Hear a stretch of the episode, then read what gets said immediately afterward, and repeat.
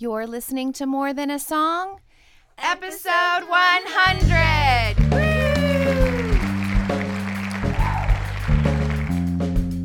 Hello, and welcome to this episode of More Than a Song. My name is Michelle Nezat, and this is the podcast dedicated to helping you discover the truth of Scripture hidden in today's popular Christian music. My goal is to teach you to connect portions of God's Word with the songs you're singing along with on the radio to help you meditate on truths that will transform your way of thinking and ultimately your life. I had a friend ask me recently, gosh, with 100 episodes, you must really be into music. And while I really do love listening to Christian music, I love God's word more. And I'm not really a music junkie. It's kind of funny, but I, I, only go to concerts every few years.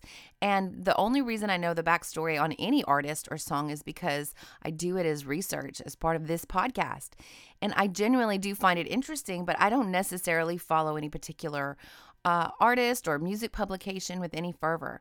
And there are actually weeks when I read through the lyrics once, I get inspired, jump into God's word, and then think, oh, oh my goodness, how do I how do I link this song back in with, with what I want to say? So Every once in a while, though, I really get inspired by something that the artist has written or said in an interview or on a video that really connects me to the artist as well as the song.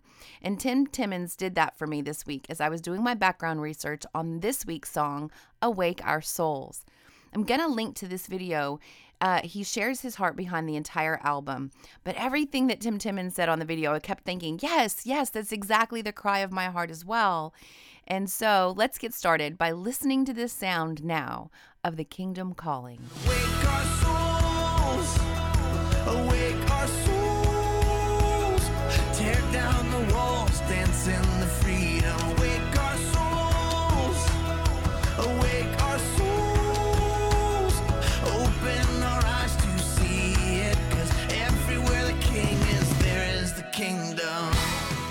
One of the things Tim Timmons mentioned in his behind the album video is that the album and this song is an invitation to move past the theology of what the kingdom of God is into the practical of what the kingdom of God is. And without having to go much further, I think we can confirm scripturally that everywhere the king is, there is the kingdom. And since we know that Jesus is the king, and if you've accepted his free gift of salvation, that his spirit lives within you, then it's safe to assume that everywhere followers of Christ go, there is the kingdom. Now, that is a sobering thought. I remember growing up in youth group where they tried to use this truth as a deterrent to make uh, to a deterrent from foolish choices. You know, don't go to that R-rated movie because Jesus is sitting beside you. You don't want to make Jesus watch that filth, do you? Now, I'm not saying that this is untrue, but I have grown to believe that kind of this perspective is a little unproductive. And at the Christian school I work at, we often say the heart of education is educating the heart. You know, we can demand behavior with a list of rules. We can even demand behavior from ourselves with a list of rules. But if we don't get to the heart of the child, if you don't get to the heart of yourself, we've missed it. And this song and everything I've read this week regarding the kingdom of God calls for access to our hearts. Again, moving past the theology of what and where the kingdom of God is, accessing our heart so that the knowledge flows out into our behavior from a deep well not from forced consent. So each week, my goal is to help you take a bite out of Scripture using the acronym BITE. Bible Interaction Tool Exercises. I'm a huge fan of reading God's Word in context. I don't like taking verses out on their own, you know, even as memory verses, really, without understanding the context that they're written in. However, there is a time for topical study, and this week is one of them. And so, in order to study something topically, you'll have to do a little bit more work because once you find the location for a verse that mentions your topic, then you have to read in context so that you're making um, proper conclusions. You don't want to you don't want to just kind of take these verses out of context. So it's really a, a two step process. Let me give you an example. So I conducted a quick search for the kingdom of God using an online tool um, at BibleGateway.com. I'm going to verbally walk you through the steps that I took, but for your convenience, I've created a downloadable resource with screenshots so that you could follow along with me at home. And I entitled it Hot Topic Online Tools for Topical Study of the Kingdom of God. You can get this free resource sent to you by going to michellenezat.com forward slash 100 download. It will really help you. It's just step by step. I even it's got pictures. so, for those of you who are already subscribed to my website, you have this resource in your inbox already. You just click on the link in your weekly email. And if you're not a weekly subscriber to my email list, again, you can get it for free. MichelleNezat.com forward slash 100 download, and it'll it, we can send it to you. So back to where we were, I uh, I conducted a quick search for Kingdom of God and Bible Gateway, and what I did was I was made I made sure I was looking in the dictionary. So when you do a search in Bible Gateway, it's automatically going to put you in the Bible, which is great. But you can click over and, and use the dictionary. And using the topical search, I found a listing of scripture references as it relates to the Kingdom of God in the church that sent me to, and it showed several references in Matthew. And um, I could just click on it. When I clicked on it, it showed all, you know, Matthew 6, Matthew 12, Matthew 19, and Matthew 21. There were four verses out of that, out of Matthew listed right there. And all I had to do was click on the link, and it popped up all of those links for me right there, just like that. And then, so, and you can read those individual verses. So if I just quickly read over the verses, this is what I find I am to seek first the kingdom of God. If demons are cast out by the Spirit of God, then the kingdom of God has arrived. It's easier for a camel to go through the eye of a needle than for a rich person to enter the kingdom of God. And the grand finale corrupt, corrupt tax collectors and prostitutes will get into the kingdom of God before you do. Wow. Okay. Uh, for those of you who have had more time in the Word than others, you not you might not be thinking much about that list because you already have the context in your mind already. But for those of you who are new to God's word or not just or just not automatically familiar with the context, you might be thinking, "What?" So, uh, this is why I hesitate to study God's word topically because we're not generally patient and committed enough to put forth the effort that it takes to genuinely study a topic so that we don't end up walking away with bad theology. So don't go tell your friends that Michelle Nezat taught you today on the podcast that the kingdom of God is for corrupt tax collectors and prostitutes who cast out spirits on camelback. You know what I'm saying? okay. So you're in it now. You have to stay to the end of today's episode so we can straighten everything out. All right. So uh, the first thing you need to do at this point is again, I mentioned it before, read it in context. If you're in BibleGateway.com, you can just click an icon to the right of the verse reference. So like in this case, the verse reference is Matthew 6:33.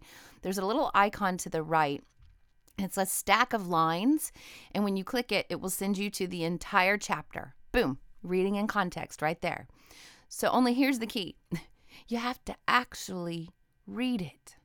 Remember, I want you to interact with God's word. God wants to hang out with you, my friend Keith Farron says. And the prize is reading God's word. The prize is spending time considering the words written in God's word. The prize is not getting some sort of three point sermon out of it.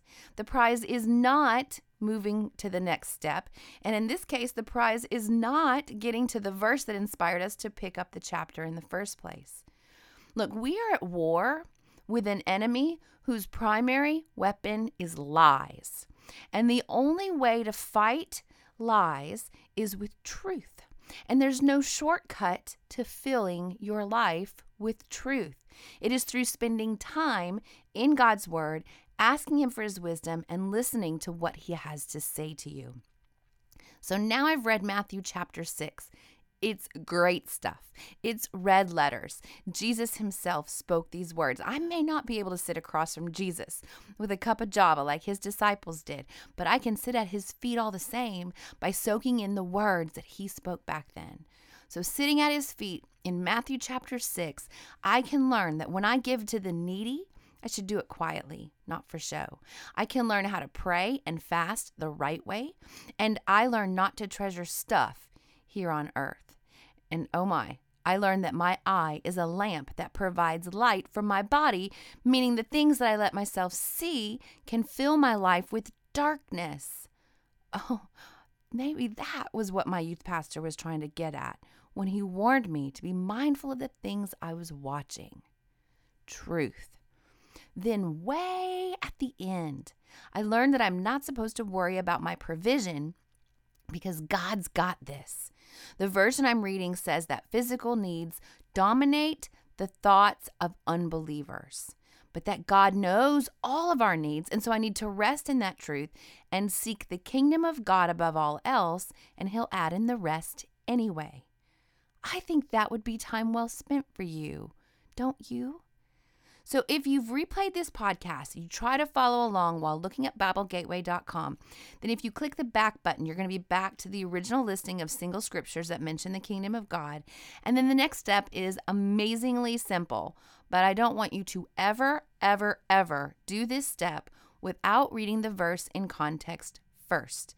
If you do this step without reading in context first, it's like skipping dinner and going to dessert.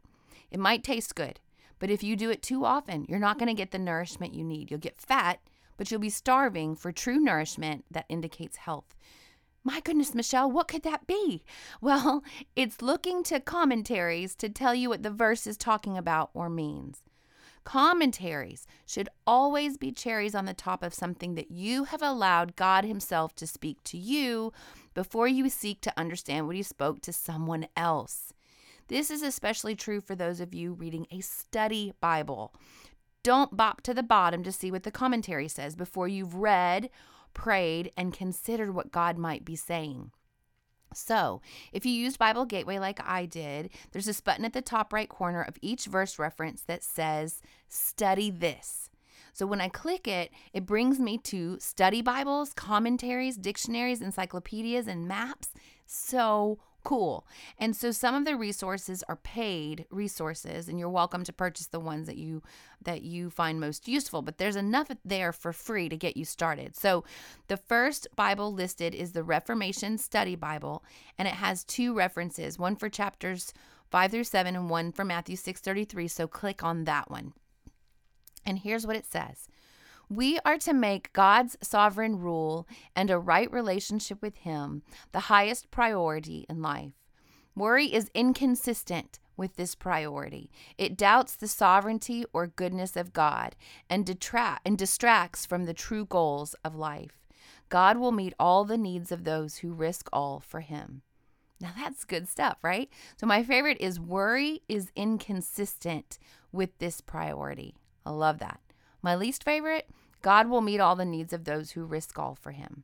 First of all, this is not what that verse says, in my opinion. It says, Seek first God's kingdom, as opposed to seeking first your physical needs. And seek first his righteousness, as opposed to seeking your physical needs first. It says, God will meet your needs. He, he knows they are needs and he will meet them. But he but it, he doesn't require your focus on them to meet them. He asks for our focus to be on His agenda and His way of doing things. And this, this just reminds me to tell you just because it's in a commentary doesn't mean it's true. Ask God to help you discern his truth. And I'm not saying that this statement is untrue. I'm just saying that the statement in this commentary brings out this sentiment that's a trap for me, and that is self. If I'm leaning on God's definition of risking all for Him, then the statement could be fine. But the majority of the time, I look for my own definition of what risking it all looks like. And really, the scripture here is telling us that the real trap is worrying about what we need rather than kingdom business.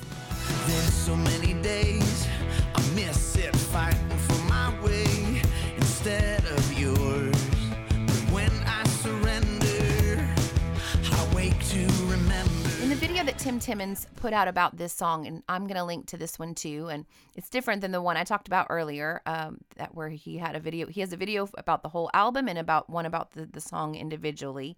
I say go ahead and watch both. I'll put them in the show notes, michellenezat.com forward slash 100. But anyway, in the video, he says, I could sense my soul being asleep for so long in a way. I was doing all the right things and knew all the right things to say and do. But really, as I've been just been saying, Jesus, I don't want anything else. I just want to figure out how we can be walking together through this stuff. That was the cry of his heart. And he goes on to say, And the more that I've been seeking first the kingdom of God, trying to lay my kingdom down, there's like an awakening in my soul that I've never experienced before. We talk about the fruit of the Spirit all the time, but really it's been the fruit of my labor my whole life, and I've been exhausted. Perhaps this is where you are too. I am so moved by this idea that God wants me to have the fruit of the Spirit be the pattern of my life, and I keep depending upon the fruit of my own labor.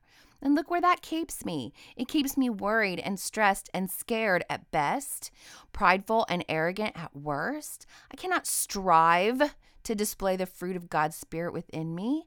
His love and joy and peace and patience, kindness, goodness, faithfulness, gentleness, and self control. It should be an outflow of His taking the lead in my life. And it all starts with seeking His, his kingdom, His agenda, and doing things His way. We find out all about that by soaking in His Word and then practicing it in real life. So this leads us back to Tim Timmons' original goal for us singing along that we can take it out of the theological and bring it into the practical. And one practical truth that changes everything for me as I consider this and other areas of God's word this week is this the kingdom of God doesn't look like I expect it to look. When I pray, Your kingdom come, Your will be done, I have to understand that this means I'm laying down what my will and my kingdom in addition to what I think His kingdom should look like. okay? I want to take you to John chapter 12. And Jesus' days on earth, they are nearing their end. He knew this, but of course his followers did not, not yet understand it. And in verse 12, it reads this The next day, the news that Jesus was on the way to Jerusalem swept through the city. A large crowd of Passover visitors took palm branches and went down the road to meet him. They shouted, Praise God! Blessings on the one who comes in the name of the Lord! Hail to the King of Israel! Jesus found a young donkey and rode on it, fulfilling the prophecy that said, Don't be afraid, people of Jerusalem. Look, your king is coming, riding on a donkey's colt. His disciples didn't understand at the time that this was a fulfillment of prophecy. But after Jesus entered into his glory, they remembered what had happened and realized that these things had been written about him. Now, the people of this time were expecting a king. And if you read this in context, there was a lot of buzz about Jesus raising Lazarus from the dead. And many people saw it with their own eyes and were telling other people about it. And that's why these great crowds came and hailed him as a king. And of course, Jesus had spent his whole time of ministry performing miracles and teaching, but this miracle took the cake for these crowds. I mean, a dead person, dead three days, risen to life. So here comes the king. But all of them had an idea of what a king should look like and do, and probably all of them had a different idea of what a king should look like and do. And primarily, they were hoping for a king that would take Israel back from Roman rule. They wanted a man to sit on a throne and make their lives better. They were not expecting Jesus to be the Son of God, to eventually sit on a heavenly throne, to make the eternal lives of all generations better. In fact, when Jesus is standing before Pilate, before being betrayed, he says this My kingdom is not an earthly kingdom. If it were, my followers would fight to keep me from being handed over to the Jewish leaders. But my kingdom is not of this world. That's in 18, verse 36. In fact, that's our memory verse for the week. Now, what this says to me in the practical is this if I seek first God's kingdom, I will not be as concerned with what my current circumstances mean for me as much as I will be concerned with how my current circumstances will affect the kingdom, the eternal kingdom, which may supersede any short term suffering on my part, just like my Savior if I'm seeking His kingdom and His righteousness, His way of rightly living, this means I will do things like turn the other cheek and endure suffering if God asks me to, love my enemies, serve the poor, speak words of life, not death, and pages and pages and pages of other characteristics of God that I can read about in His holy word.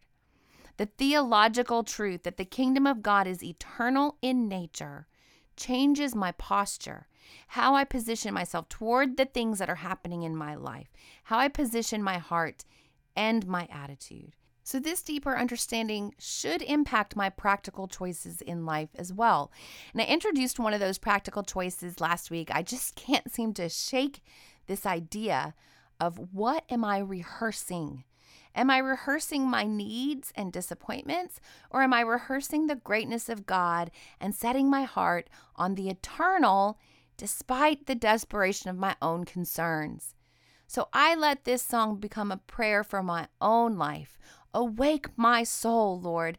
Give me greater understanding of what your kingdom actually looks like, not how I expect it to.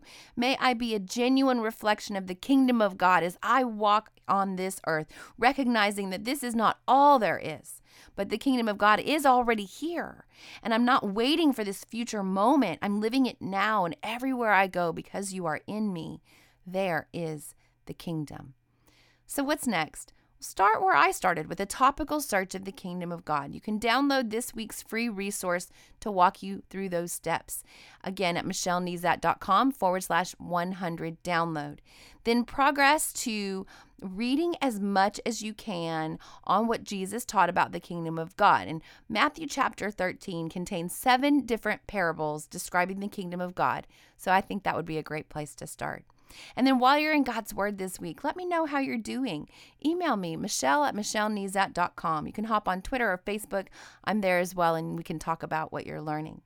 Now, before I tell you what song will be featured next week, I want to shout out to Anne from Massachusetts, April from Connecticut, Eileen from the Philippines, Tanya from Texas, Deanna from Alabama, and Allison from Texas. These are my newest subscribers to my website. And the benefit of subscribing is I'm going to email you once a week. And in that email, you'll get a weekly memory verse resource to display on your smartphone, tablet, desktop, or you can print it out. You get an email recap of the week's episode, and you'll get instant access to any of the resources I create for my episodes, like this week's screenshot resource that I titled Hot Topic online tools for topical study of the kingdom of God.